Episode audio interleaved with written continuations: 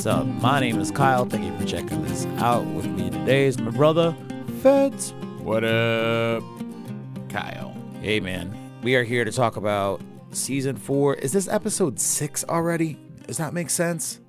I know it's episode 69 in total. Eh.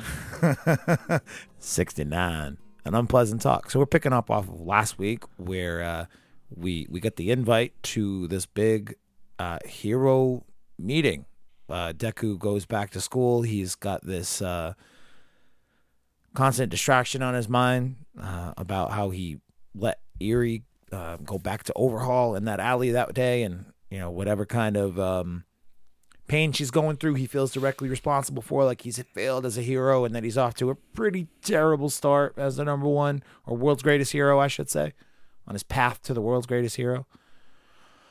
On his path to being the world's greatest hero. Uh, and that is when he gets an invite to uh, finally come back to the Night Eye. The fuck's it called? Agency? Agency. And he goes back and he realizes that um, not only has he been invited back to his work study, but Kirishima, Ochako, and Froppy, uh, they have all been invited to go back to theirs as well. None of them are rocking their hero gear, though. Nope, just in uniform. And as they all assemble to disembark off to this meeting, none of them talk about where they're going. And then they realize that they seem to continue to be taking all the same public transit Yeah. to the same place. Did you see the fucking like Abbey Road thing? I did, yeah. so it took somebody maybe a couple of hours to make a meme out of that. Um, but yeah, all those travel sequences that Abbey Road shot in there is pretty cool. Um, I, I just think it's like I don't know how kids are in Japan. I don't know how private they are about their agenda on a day to day. But if me and you were in high school and we were uh, leaving from the same place, I'd be like, "Yeah, I'm going over to blah blah blah to do blah blah blah," and then I imagine you'd be like, "Yeah, I'm going over to this place to do this thing." Mm-hmm. And I'd be like, oh, that's weird. That's the same place and the same thing. These kids apparently don't talk about what their their itinerary for the day looks like. Right? Uh, so they just all happen to uh, They're just killing time, saying, "Oh, I don't know where we're going." take the same buses, trains, automobiles, planes. I can't even make All the rhyme work. transportations. And uh, they walk up to the same building, like, oh, I guess we are all going to the same place. Uh, so it's a big uh, multi-hero meeting at the Night Eye Agency. Um, we talked about it. You know, it was like Ochako and Froppy's hero. Uh, The Dragoon Hero. yeah, Rukyu. Ryuki. Rukyu. I can't say her name right. Uh, the Dragoon hero. Um, she mentions that that they could be getting the invite to that soon. So we knew that she would be there at least, but like we didn't know how many other heroes to expect outside of some limited shots in the previews. We knew it would be a pretty big ordeal, but it's a big fucking ordeal, man. There's a lot more people there than I expected. Yeah, man, there was like 30 of them. Looked like a lot. So big, huge table. Um, some heroes we already know. We got to know Fat Gum last week. Gran Torino's there, which I'm a big fan of. Uh, Eraserhead working in a hero capacity, not in a homeroom teacher capacity, is very cool to see. Uh, and his relationship kind of changes a little bit with the kids, I think. Uh, yeah, that- with Deku more than anybody. yeah, but Get to that later. it's cool. Uh, we get to meet Rocklock. Rocklock. So I looked up his quirk, and it says he can immobilize anything that anything not living, locking it into a particular place. However, it can be overwhelmed by force and cannot apply to large areas. I don't get it. I'd have to see it in action, I guess. Yeah. So he can like if if he was up in the mountains or something, he could like stop some fallen rocks of an avalanche hmm and then unlock rock lock, unrock lock the lo- the rock. Oh yeah, that's that's probably the best way to use it. I would think. Yeah, you lock something in place and then unlock it to hurt somebody with it. Right. But what's he unlocking? These nuts. Either way, he's a real impatient. Uh, impa- I think he, he the purpose that he serves in this episode, in my opinion, is to be that like Gran Torino could have easily been that guy if he didn't have a pre-existing relationship with Deku. He could have just been like the crotchety old man in the room. But because we already know who the crotchety old man in the room is, he serves the purpose here for that. He's like, "What's up with all these stupid fucking kids? These kids are asking too many stupid fucking questions." He's got a point. Like, what are all these kids doing here in this, you know, big thing about the the Shiai Hasaikai? Um, you know, this is a dangerous thing. Like, what do we have these kids in here for? Obviously, we come to learn it's because they all have their individual connections to the story at this point. And Night Eye kind of gives everybody the play by play of what happens, starting with Mirio and Deku. And I love Mirio and Deku in this episode because it kind of builds off something that we talked about, I guess, either last week or the week before. Uh, but the idea that Mirio is somebody who could very well be deserving of uh, one for all, and that's to no fault of Deku. Like Deku's not doing anything wrong. They're Right. both very much cut from the same cloth, um, and both have you know very pure intentions. But there's one scene here when Night Eye recounts their connection to the case, and to have Night Eye break it out as plainly as it does, kind of helps illustrate maybe one of the biggest differences between the two. Yep. Deku's instinct is to naturally just try to save Eri and try to run away with her right then and there and try to get her out then and there. 'Cause he can't turn it off, man. Can't turn it off. Mirio, on the other hand, he too can't turn it off and feels just as every bit as inclined to try to get her out of there, but he knows that it's not the safe call. He's the more experienced hero in that case, you know, both still high school students, but um, he's the person to make the call that no, it'd be safer for us to pull away, regroup, blah, blah, blah. And the way Night Eye illustrates it is is really just as plain as that. One of them wanted to act in that moment and knew that it, even though it wasn't safe, the other wanted to act in that moment, knew it wasn't safe, and pulled him back. So um, those types of um, minor differences, I mean, you could chalk it up to something like Deku just being inexperienced and a hothead, but I, I could make the argument that maybe that uh, in, maybe that's an indication that he is more um, you know naturally heroic or whatever or maybe a better um, inheritor of all for a one for all than Mirio would be. Um, there is another line at the end of the episode not to jump you know to the very end of the episode but Gran Torino asks Night Eye of his opinion on Deku and he likens him to All Might and Yep. and how uh, you know w- the way that he puts it is uh, the the madness deep within him and it's like the mad like what what does he mean by madness Just like his will, he. Jesus Christ. the reckless I mean- abandon Not yeah, not just the reckless abandon, but like he always needs to save somebody no matter what. Like, and it needs to like happen right then and there because he's got more people to save. Well, it gets him out of bed in the morning. So Deku, So- you know, in in Night Eye's recollection of this event, like Deku's internal thing is, "Ugh, world's greatest hero. I'm such a joke." And at the same time, he says that to himself. Mirio goes, "Ugh, save a million people. I couldn't even save one little girl." So like that's another way to highlight, uh, you know, right after having the.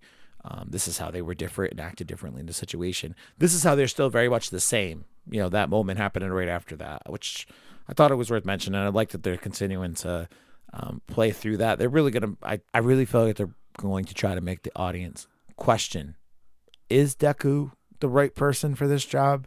When you've got this candidate who's a little bit further along in his development, who's very much of the same virtues and you know of the same mindset that Deku is in a lot of ways, with an already powerful quirk on the other end, Right. like wouldn't it make more sense like i, I feel like horikoshi is definitely going to try to get us to to question if mirio should be the one to take over we'll see what happens there um yo What? centipeter Yeah. What's up with that guy?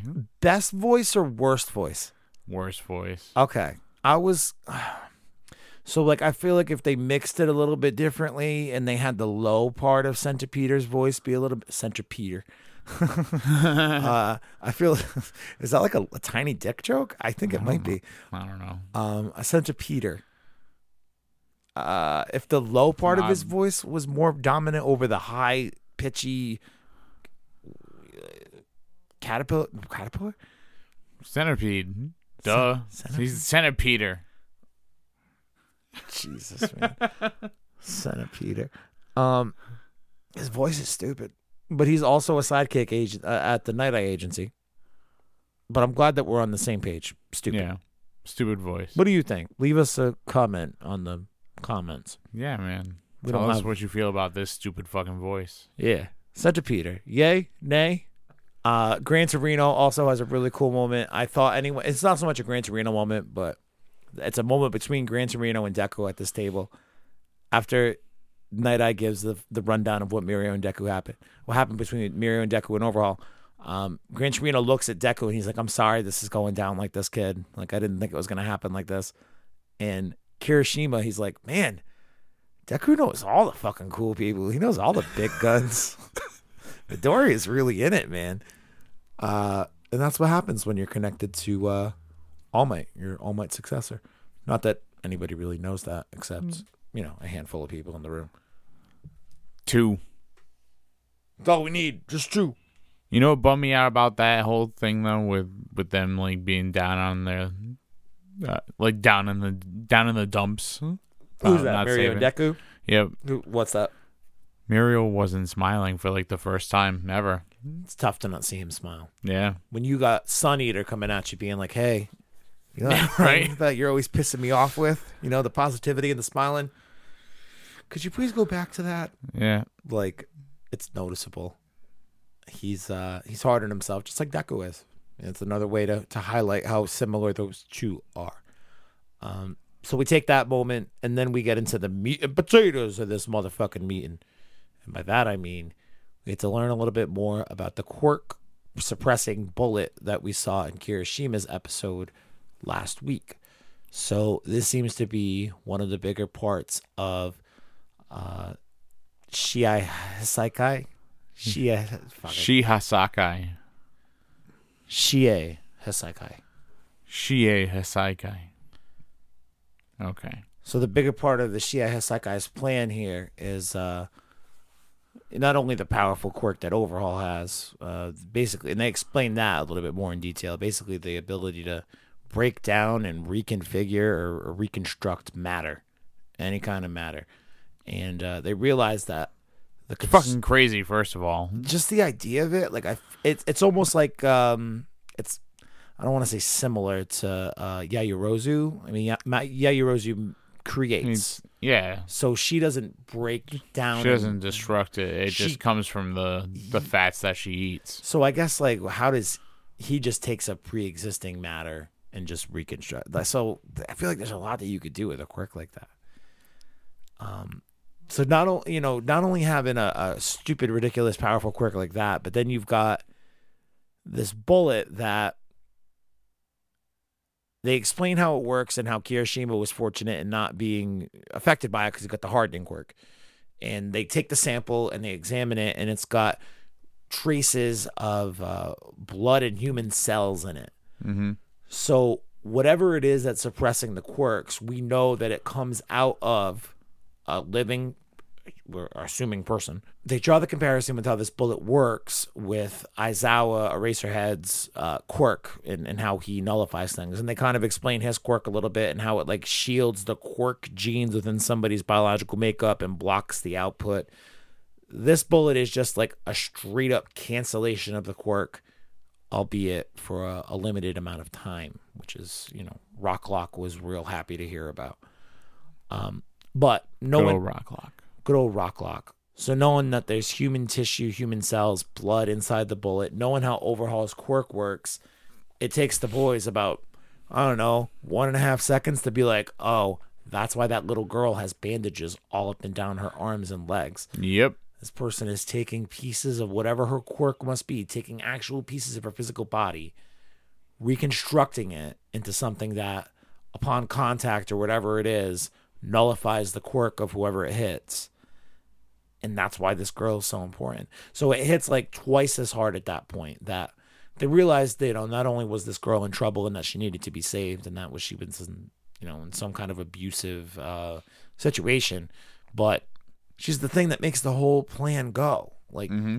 she's what they need, She's a catalyst. the catalyst. So and it kind of spreads uh, a little bit more light, sheds a little bit more light on what Overhaul meant when he talked to Shigaraki in the last episode about starting to lay roots down all across the country. I'm like, what the, the fuck does that even mean? Like you're, I assumed it meant something in the realm of you know you're gathering allies and, and bringing people to your force. But like I didn't realize how he was doing it. No, I know. Distributing these, you know, they kind of hypothesize in the room together, all the heroes, um, about how he must be distributing these bullets as like almost like a promo deal. It's like, hey, you guys want to fight some heroes for real? Get some of these bullets. Oh, you like them? Yeah, they're pretty powerful. Well, you know how you get some more of them is align yourself with Overhaul and his gang.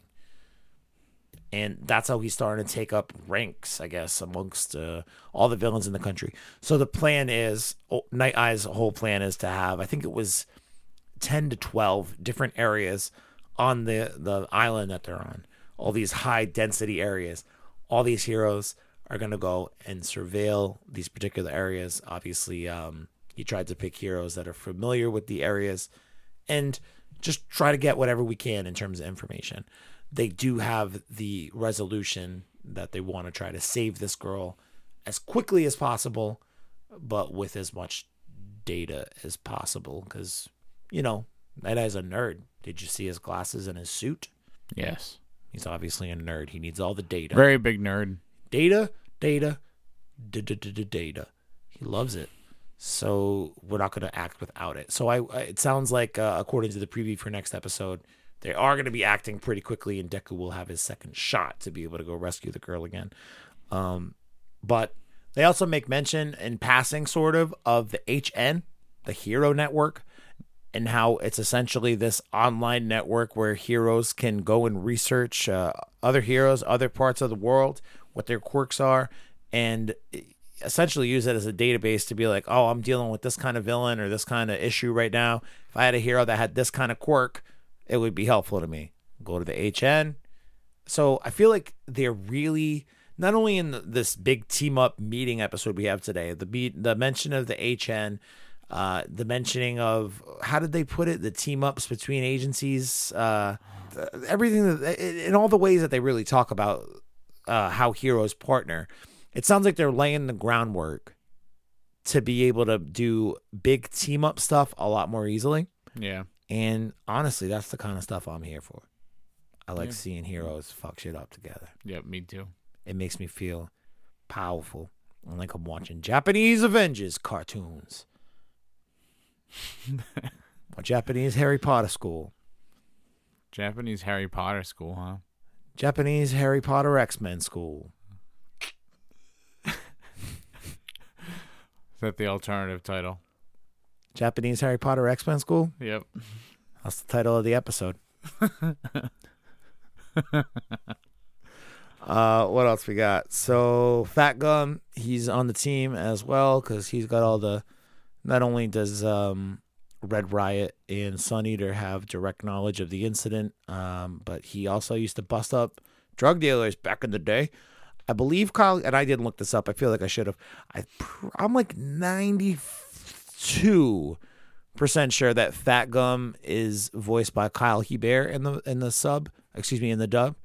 Um, in case you don't know who Kyle Hebert is, that's uh, adult Gohan in Dragon Ball Z. He's also the narrator in Dragon Ball Z. Um, I'm pretty sure this is his first voice in My Hero Academia, but I don't really. There's a lot of voice actors from My Hero Academia, obviously Right. much more difficult to keep up with uh, than you know most of the Dragon Ball ones. Um, I like that they uh, try to explain Night Eye's quirk a lot more, uh, foresight and how um, difficult it can be. How he can only use it one time and then he needs another twenty four hours. He can only use it one time on one person every twenty four hours. Then he's out of commission, and obviously, um, you can tell that he's still very haunted about that time he used foresight on All Might and saw his best friend's uh, gruesome death at the hands of a villain because he continued to fight. Here's the thing, all right, this is what made my brain go a little bit. Remember last week we talked about the idea of um, steroids for your quirk Yeah. and how I made the joke that All Might can All Might use it just to beef up for like an hour and fuck someone up. Yep. Quirk juice, I believe we called it. Quirk juice. Uh, if we give All Might some quirk juice, can he still whoop an ass on, on the weekend? I believe that's exactly what you said in that other one. can he still whooping ass on the weekend. Um, so Sir Night Eye's uh, quirk, if we're led to believe he saw. We're led to believe that he saw All Might's death at the hand of a villain. Right. He's still alive, and we're not to believe that he's going to fight anymore. He's retired. So the question remains, for me at least, and I don't know if I'm looking at this stupidly because they kind of they kind of talk about it again. Aizawa brings it up in a second. Um, Aizawa, does he see? Excuse me, um, Night Eye. Does he see a definitive future? Or is it something that can change? Does All Might have another fight in front of him, in which he dies? Because let's say he gets the quirk juice and whoops an ass on the weekend because he has to. Maybe all his friends are out of town or getting their ass whooped. so with Night Eye, he sees All Might's death in the future and he warns him of it and says, You're going to die a terrible, gruesome death at the hands of a ruthless villain. Are we still to expect that death to happen? Or is All Might already had that last fight with All for One? And that's the Changed his destiny with one punch.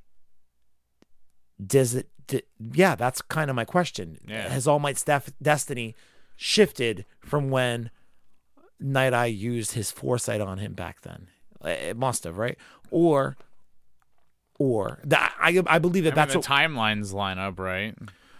i think that the, they want to lead you to believe that all might has shifted his destiny at this point and Yeah. that he's not going to have that death that night I saw the gruesome death at the hands of a villain I think, and that, and then when Aizawa brings it up later, like, or or Rocklock, fucking that guy brings it up later. Um, you know, look at me right now. Like, are you telling me I can't beat death? If I know about it, that's data. Can't we use it in- to our advantage?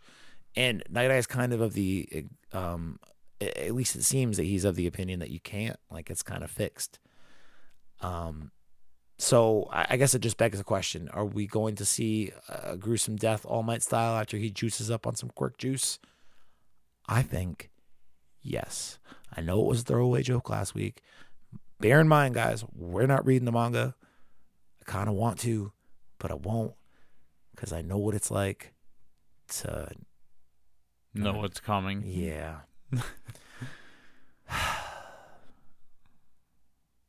sad to know. I was talking about this the other day with somebody. It's sad to know that Dragon Ball, when it comes back, I'm going to know everything that happens before it happens on the TV because I've been reading the comic. Yep. takes away the excitement.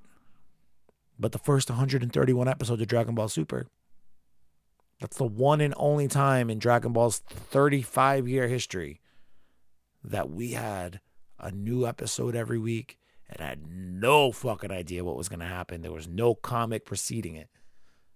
Those were some exciting times, y'all. Don't know what you got till it's gone. Don't know what you got. All right, I'm done. Sorry. Yeah. Please stop. All right. Um. So yeah, All Might gruesome death. What you say? I don't know, man. I don't think that's gonna happen. I think he changed his destiny with one punch. Nope. He's gonna die. He's gonna shoot up some quirk juice. He's gonna try to fight off a bad villain, and he's gonna die quirk juice style. All right.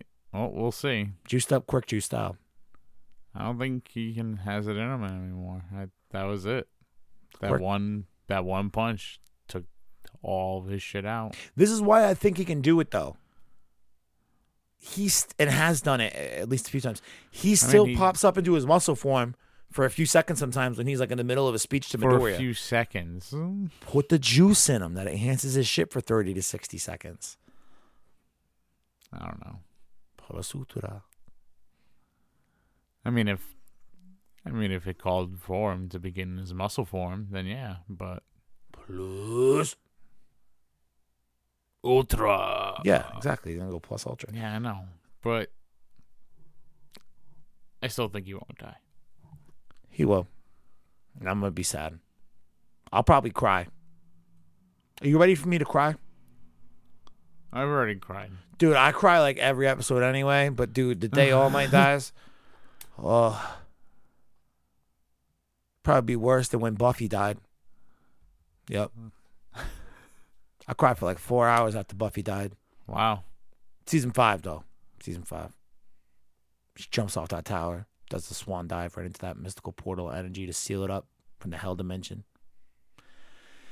And then you see her lifeless body on the ground, and everybody freaks out and loses their shit and cries and screams and bawls. And then I cried and screamed and bawled.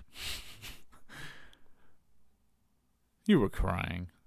Yeah. I was like sixth grade, man. That was a rough sixth grade. God, I watched a lot of Buffy in middle school. That explains what's so wrong with me. Well, yep, yep. I'll go with that. Yeah. Now I watch superhero Harry Potter X Men School. Japanese superhero party. Japanese superhero Harry Potter X Men School. Oh yeah, when All Might dies, I'll probably cry for at least a couple days. Oh, I'm definitely gonna be crying when he dies. He's gonna eventually die, but I don't think it's gonna be anytime soon. I'm calling it soon. I don't know, man. When Goku died at the end of Dragon Ball GT, you Yeah. don't know what happens, No. and you're like, "Where'd he go? Is he off with the dragon?" And everyone's like, "Yeah, he's just off with the dragon." And then Vegeta notices his torn up robe on the ground, and Pan picks it up. Vegeta looks at her, says, "Hey kid, you better hang on tight to that." And then he flies away because Vegeta knows that Goku's dead now for real, and Goku was like his only friend. Vegeta's sad. Cried for like three days. When Tony Stark died at the end of Endgame, I cried for like three minutes.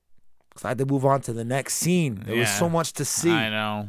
But then when Happy Hogan and Morgan Stark have that cheeseburgers thing, I would cry just thinking about that, man.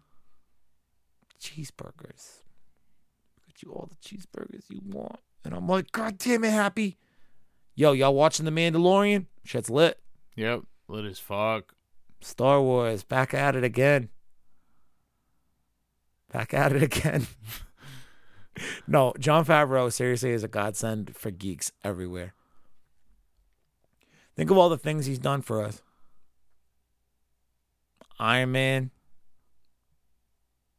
which basically launched the MCU.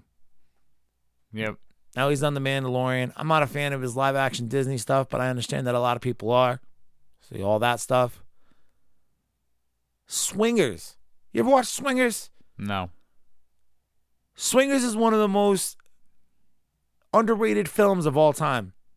If you never watched Swingers with a very early, very young Jon Favreau, a very young Vince Vaughn, do yourself a favor and fucking watch it. It's one of the funniest movies of all time. It's just Jon Favreau is a kind of a loser and has like some lady problems. They're like young, probably like in their mid 20s or something. And uh, Vince Vaughn's like his cool, like womanizing, fucking cool, lucky guy. And they just go out gambling all the goddamn time. It doesn't sound like much of a movie, and it's not. It's more of a character study than anything. There's not much that happens in the movie outside of gambling and getting fucked up, but it's a pretty great movie. Watch it. Jon Favreau, we are so lucky to have you in our presence. Yes. That's what I'm thankful for. What are you thankful for? What am I thankful for? Yeah, man, this is turned into a fucking Thanksgiving episode. It's Tuesday afternoon, 5 p.m. Hopefully, this will be up on Wednesday morning, maybe maybe Thursday. Maybe this is Thanksgiving now. All right, you making cranberry sauce? Did you baste the turkey? Man, Is your gravy lumpy? I hope not. That'd be terrible. Sometimes lumpy gravy is okay. Mm, no. Depends on the consistency of your potatoes. I'm just kidding. not- I do not know anything about cooking food. Do not take advice from me. I feel like I'm doing a Mitch Hedberg kind of thing right now, and I You cannot and I cannot stop. You are. Okay, cranberry's good. Next, what are you thankful for? I am thankful for family. Okay, we're going real answers now. Okay, yep. Oh, we're doing. Oh, we weren't doing real answers. I forgot what my answer was already. So, Jon Favreau. oh yeah, that's a real answer. All right, yeah, we are going real. Yeah, no, that's totally real.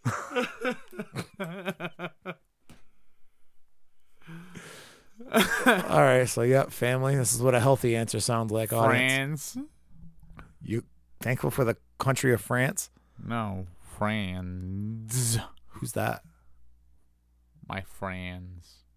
You have a boyfriend named Franz? Oh my god. My friends. Oh, oh, friends. Friends. I thought you were c- thankful for the country of France, and then a dude named Franz. Well, The band I mean- Franz Ferdinands. no. No. But I mean France has crepes and crepes are good, so Yeah, that's true. thankful for crepes. thankful for crepes. Thankful for uh pizza. Yeah. Whoa, what do you mean, man? The fuck? Just kidding. if I could make a pizza turkey out of turkey and pizza, I would for Pizza Turkey Day. You know what I'm thankful for? Thanksgiving egg rolls. That's what I'm thankful for. Yeah. Yep. Common Pub, Bristol, Rhode Island. Shout out. Thanksgiving egg rolls. The bomb. They are a treat. What else? Goku. Thankful for Goku. Thankful for All Might. Get him too.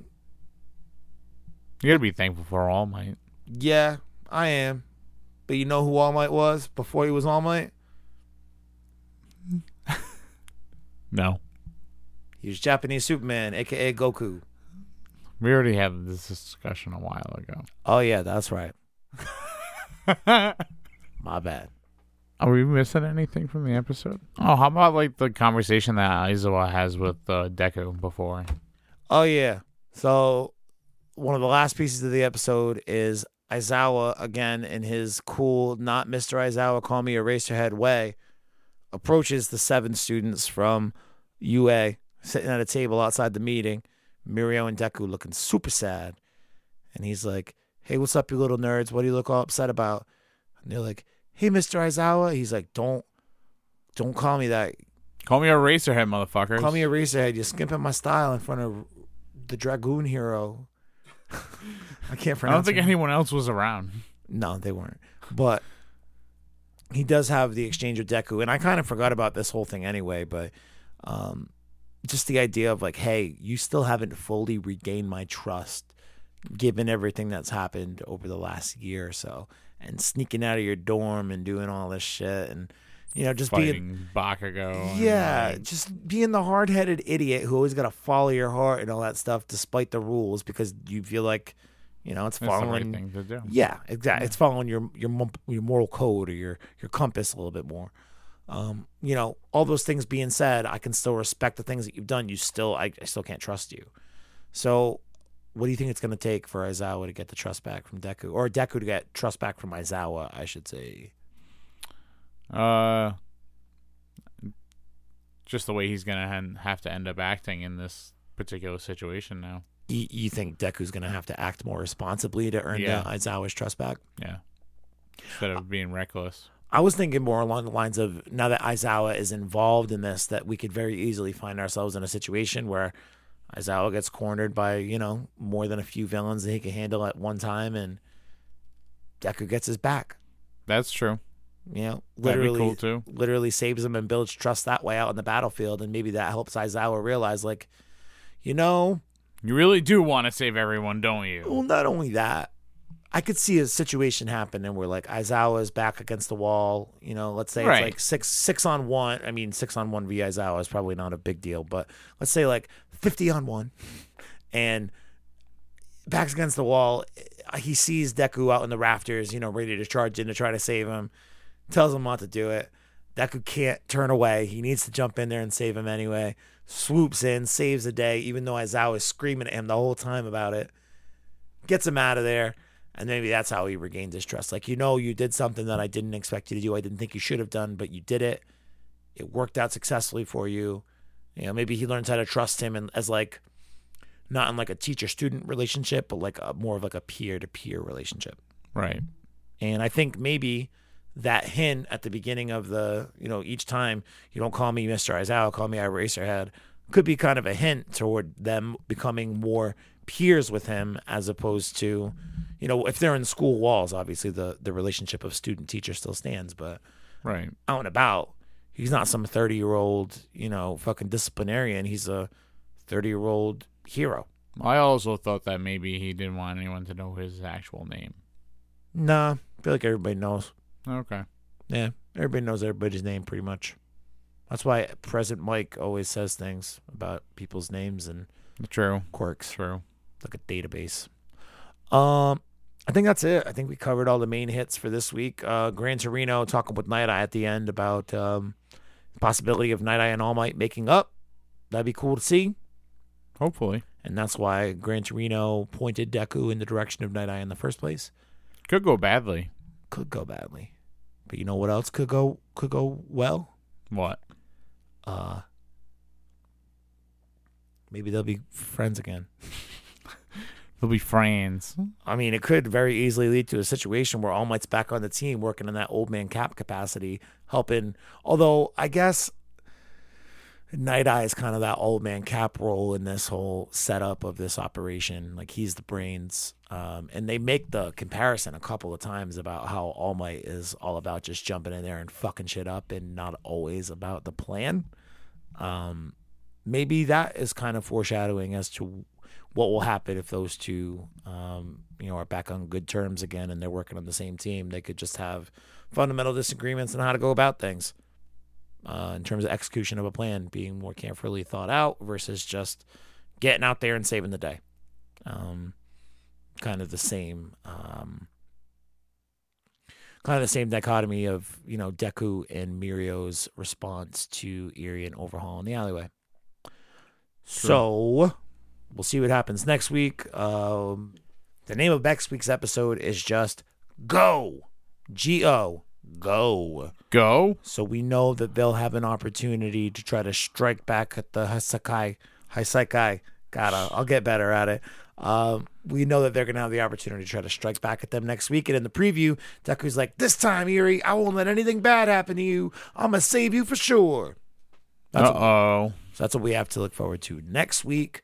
Um, that's gonna do it for Super Dope Plus Ultra this week. Thank you for listening. If you've made it this far, first of all, congratulations. Okay, I've done lots of podcast research this research this week, not only for um our show but all the other shows that I produce for various businesses and people, and uh, been reading a lot into like retention.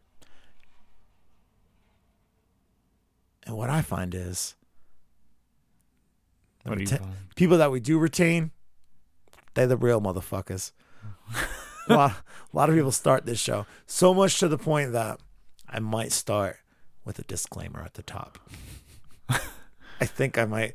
Maybe next week we'll start with the disclaimer, or maybe it's a 2020 thing. But yeah, the show might start with a disclaimer, just to let people know, hey, about to get some fucking nonsense. A whole bunch of nonsense. Listen at your own discretion. Anyway, if you got into this part of the episode, you're a trooper, and we love you. And if you haven't left us a review on Apple Podcasts, think about it. I would be thankful for that. Maybe I read it on the air, and then I Make them like, thankful. make me thankful, make me read. Do it. He doesn't do it very much. Reading is hard. Um, anything? Uh, Instagram at DB Superdope, Twitter at DB Superdope one. No Facebook because fuck Facebook. And that's it, man. I hope you all have a happy Thanksgiving. If you go out Black Friday shopping, don't be a fucking douchebag to the people around you. Hopefully, you get some sweet deals. And uh, yeah, Yeah, just don't punch anybody for a toaster, man. don't stomp any old ladies or kids either. Like I can't stress that enough. Don't stomp old people. It's not Terrible. hard. Terrible. Don't park in a handicapped spot, especially if you aren't handicapped. Maybe you don't do that. Don't do it, man. Don't do it. All right, let's fighting love, and that's uh, yeah, fighting love. that's the end of Dragon Ball Super. Super dope plus ultra. That's what I said. No, you did. Gotta raise my hand with a peace sign. Fancy called me on my bullshit.